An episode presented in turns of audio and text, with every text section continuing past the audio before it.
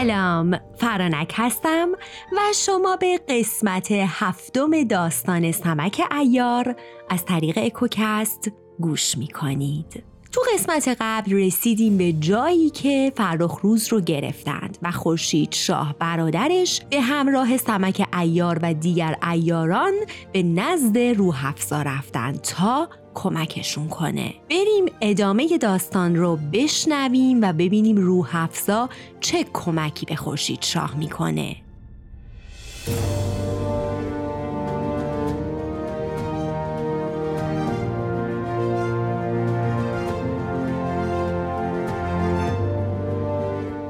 روح افزا گفت ای شاهزاده حال تو فرزندم هستی و من سوگند خوردم که کامت را برآورم و اکنون این کار بر عهده من است. باید که هرچه می‌گویم انجام دهی. شاهزاده گفت امر کن که هرچه بگویی با جان و دل انجام می‌دهم. روح افسا قدری حنا بر دست و پای شاهزاده گذاشت و موهایش را شانه کرد و بافت و وسمه و سرمه و آنچه به کار آرایش بانوان می آمد همه را به کار گرفت او را آراست مقنعه و چادر و سربند طلا برایش مهیا کرد و نامش را دلفروز نهاد و او را با دیگر کنیزانش وادار به خدمت کرد. روز بعد شغال و سمک ایار آمدند و شاهزاده را بدانگونه دیدند. آنها مقداری داروی بیهوشی و یک کمند به او داده و گفتند که به کارت میآید. در این کار مردانگی کن. این را گفتند و رفتند. روح افسا به ملازمت دختر شاه رفت. وقتی نوروز رسید و محپری به باغ نوروزی رفت روح افسا نیز با او در عیش و اشرت بود. یک روز که باز هم روح افسا هم نشین محپری بود و به عیش سرگرم بودند و در حین گفتگو محپری برای مزاح از روح افسا عیدی خواست. روح افسا که مهلت سخن یافت گفت ای شاه خوبان به جهت عیدی برایت کنیزی خریده و پرورده ام که یگانه روزگار و جادوی دنیاست. محپری اصرار کرد و گفت بفرستش تا بیاید. روح افسا لالا صالح را فرستاد تا دلفروز را از خانهاش بیاورد. لالا صالح به خانه روح افزا رفت و دلفروز را به همراه بربت برداشت و به باغ آورد. وقتی خورشید شاه به آن مجلس رسید محپری را دید که همچون آفتاب مشرق بر تخت می درخشید و دختران زیادی به دورش حلقه زده بودند. سلام گفت و تعظیم کرد. دوید و دست محپری را بوسید. محپری خوشش آمد و نامش را پرسید. روح افزا گفت نام اصلیش دلفروز است. تا بانو چه تعیین کند؟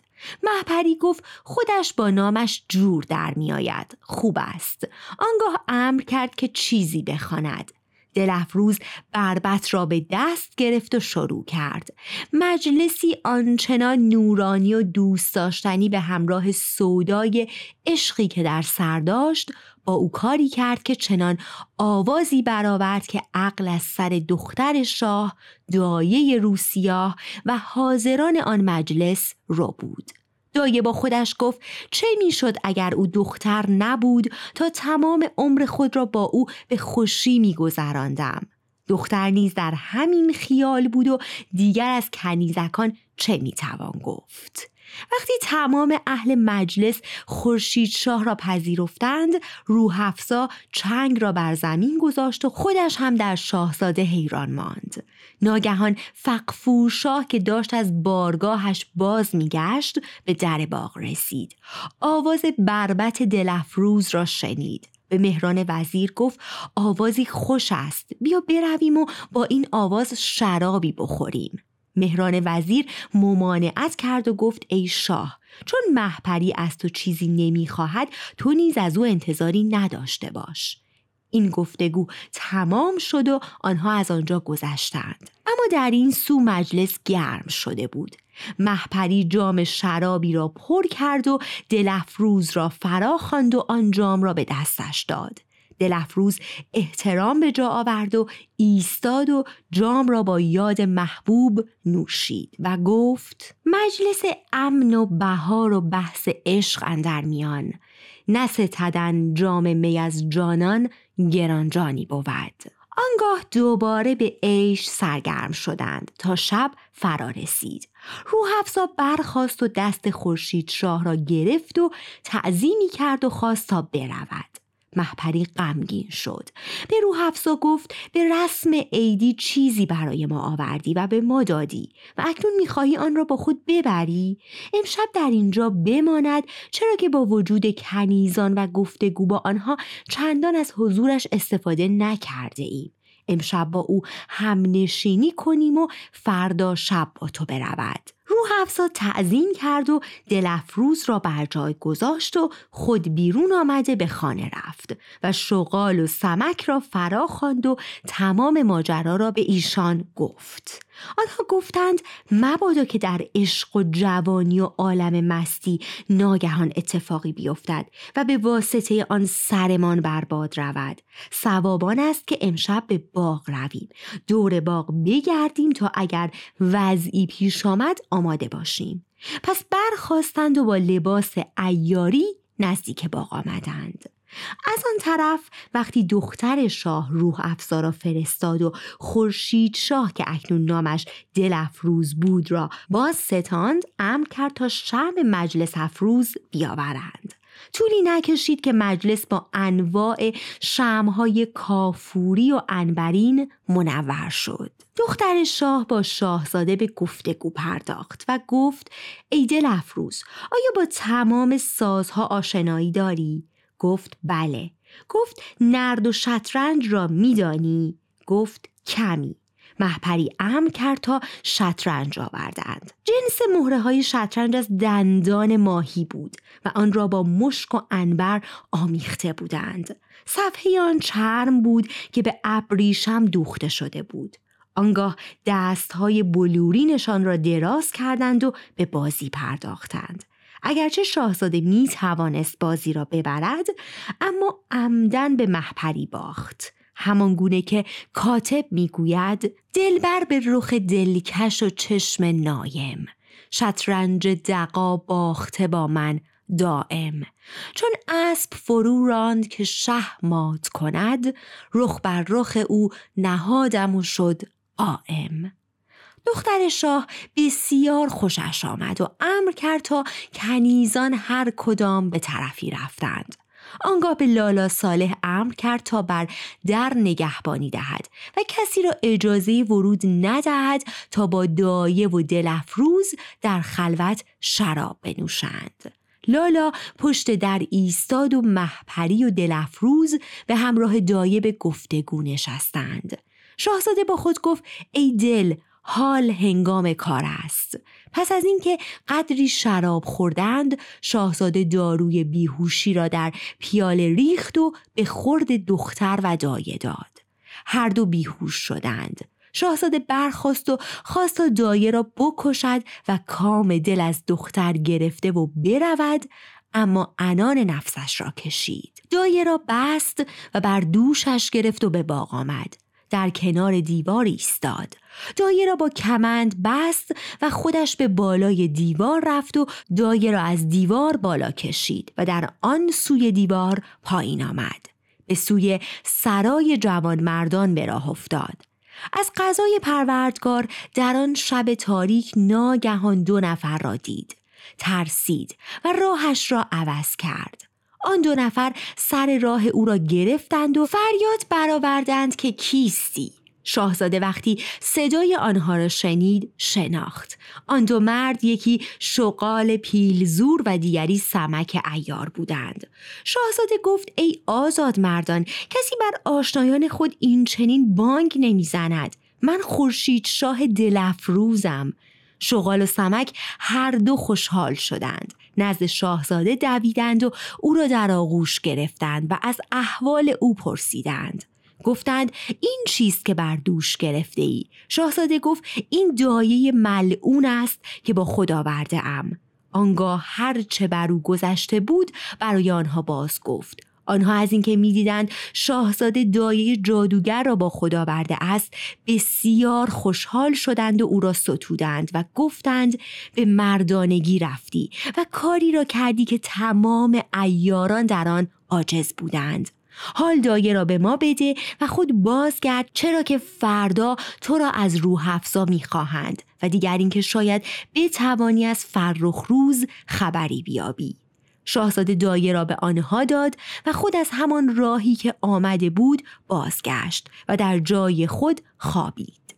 وقتی صبح شد دختر فقفور شاه محپری دلربا از خواب برخاست شاهزاده را که اکنون نامش دلفروز بود بیدار کرد و گفت برخیز مطربان آنقدر نمیخوابند دوباره مجلس آراستند و باز هم لالا صالح و کنیزان آمدند و مجلس گرم شد و جامهای شراب به گردش درآمد. شاهزاده بربت را کنارش گذاشت و شروع به خواندن این غزل کرد. خوش میوزد بدین دلم این باد نوبهار مدهوش می‌شوند همه عاشقان زار گویی که بوی یار من است این به وقت صبح زان وجه می شود دل دیوانه بیقرار. در باغ و بوستان چون ریاهین و گل شکفت بیهوش گشت بلبل و افغان کند هزار. وقتی شاهزاده این غزل را تمام کرد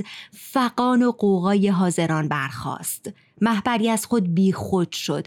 فریاد نوشانوش حاضرین برخاست. هیچ کس از دایه یاد نکرد. چرا که اتفاق میافتاد او دو سه روز حتی ده روز ناپدید می‌شد و دوباره خود را نشان می‌داد. و دیگر اینکه در میان گفتگوی آنها روح افزانیز آمده بود و مجلس گرم شده بود. اما راوی داستان چنین حکایت می کند که از آن سو شغال و سمک ایار دایه هیلگر را برداشته به خانه آوردند. بر دست و پای او بندهای گران نهادند. وقتی روز شد و دایه به هوش آمد خود را بسته و شغال و سمک و ایاران دیگر را دید. پرسید چه کسی مرا بسته؟ گفتند سرو سخنگوی تو را بسته است. دایه گفت این دیگر چه حرفی است؟ این فقط حیله بود که من خود به کار بردم. آنگاه سمک پرسید فرخ روز که خود را خورشید شاه نامیده بود را کجا بردی؟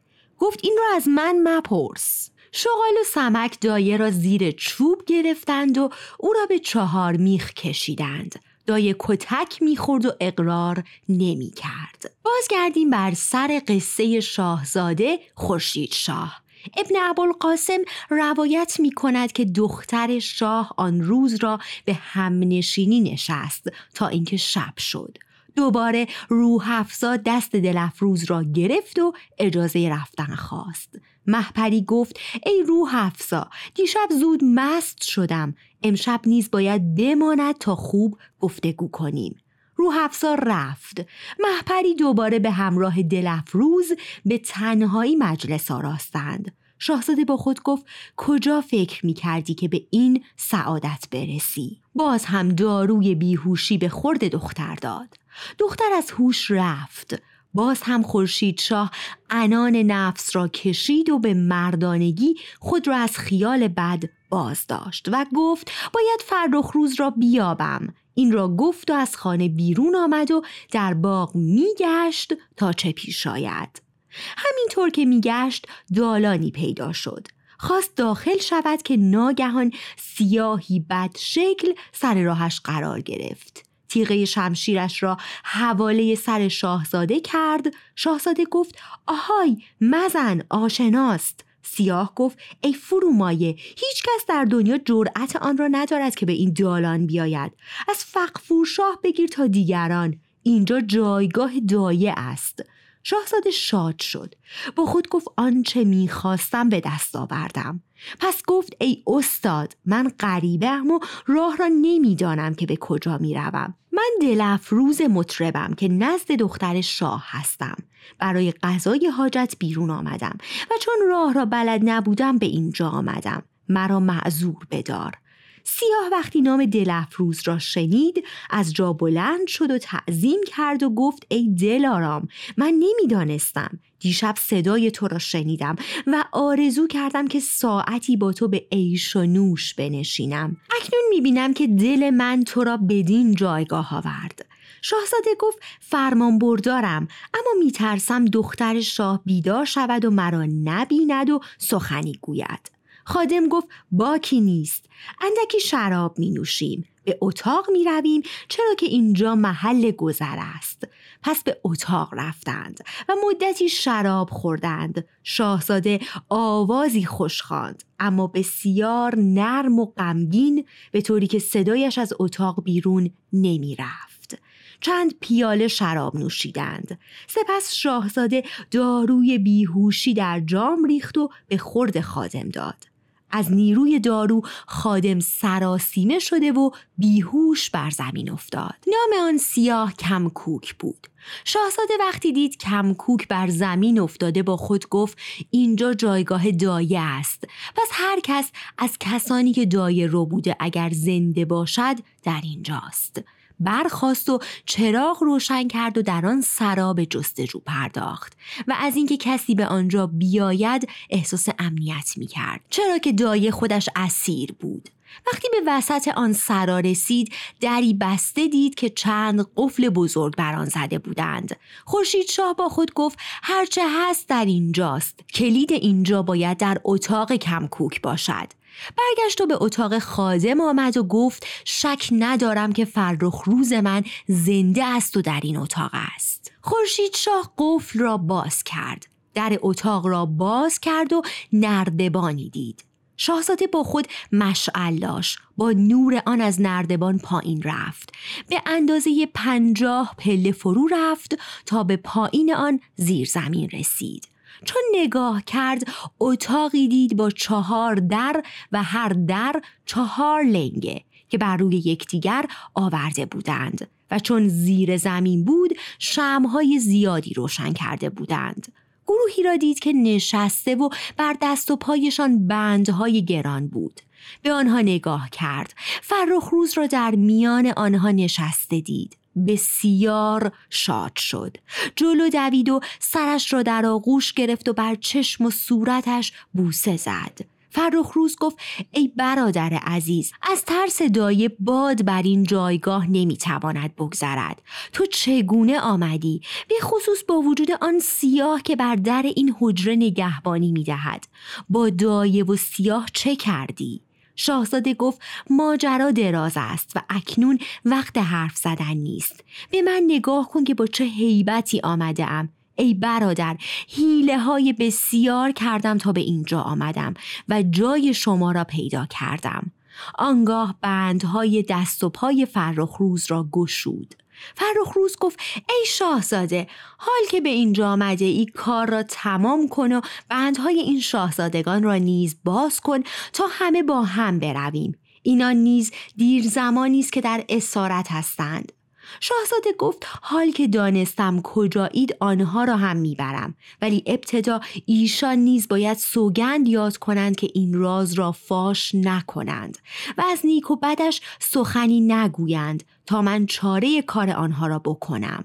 اینجا قصر پادشاه است و من فردا شب آنها را بیرون می‌برم. چرا که اگر الان این همه را با خود ببرم روا نیست. زیرا که من خودم هم هنوز راه را به درستی نمی‌دانم که چگونه باید برویم.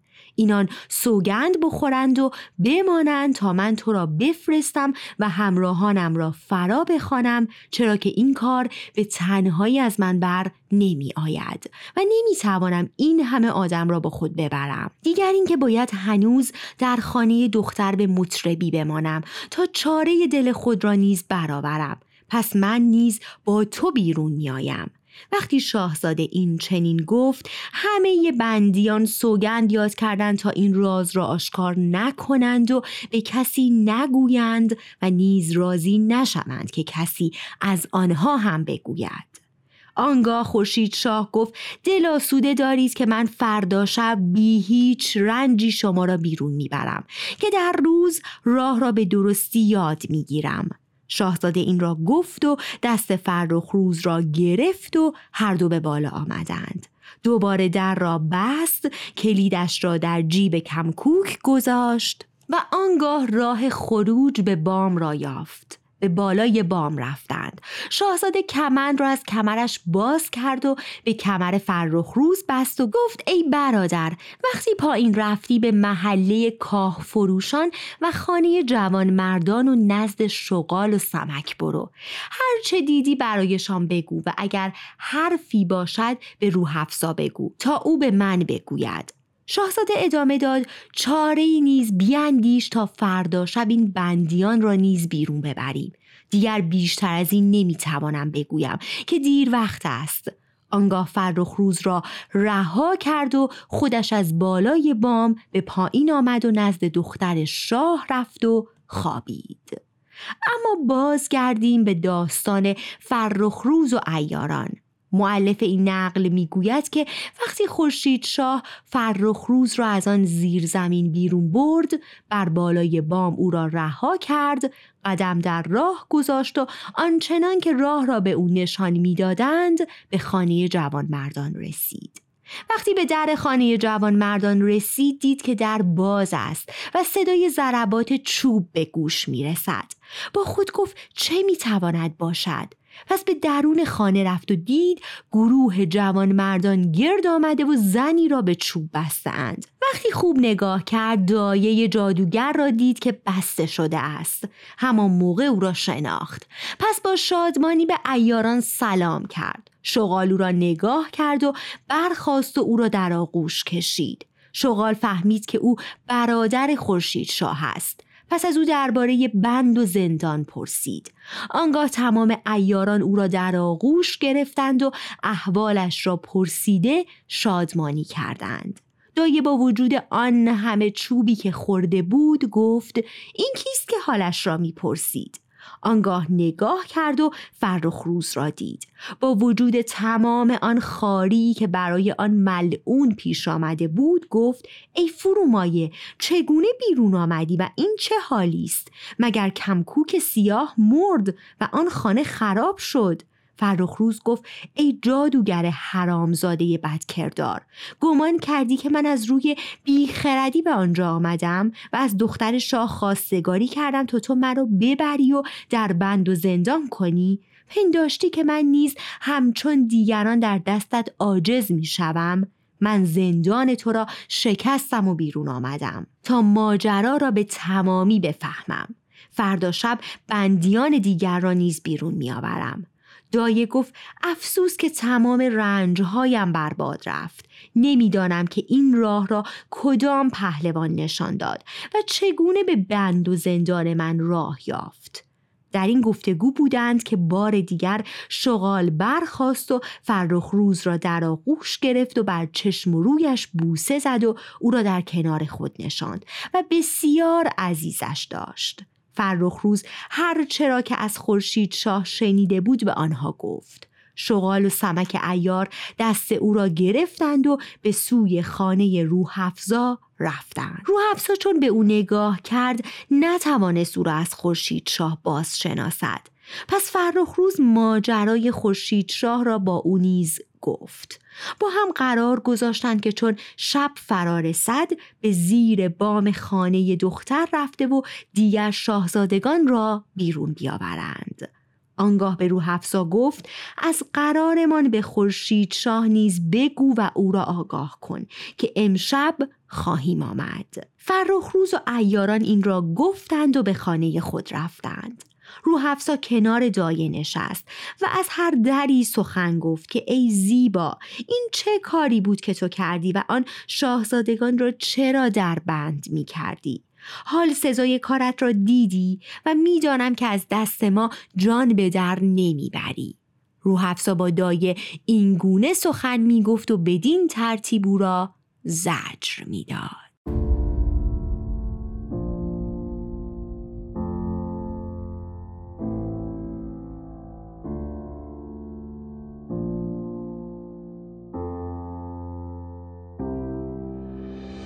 داستان رو تا اینجا نگه میداریم. اینکه آیا فرخ روز و خورشید شاه موفق میشن که شاهزادگان دیگر رو از بند در بیارن و آیا دایه همینطور وای میسه یا کاری انجام میده؟ تو قسمت بعدی میگم.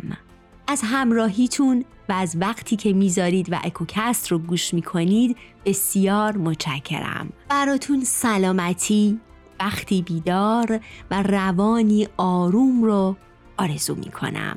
تا قسمت بعدی داستان جذاب سمک ایار خدا نگهدار.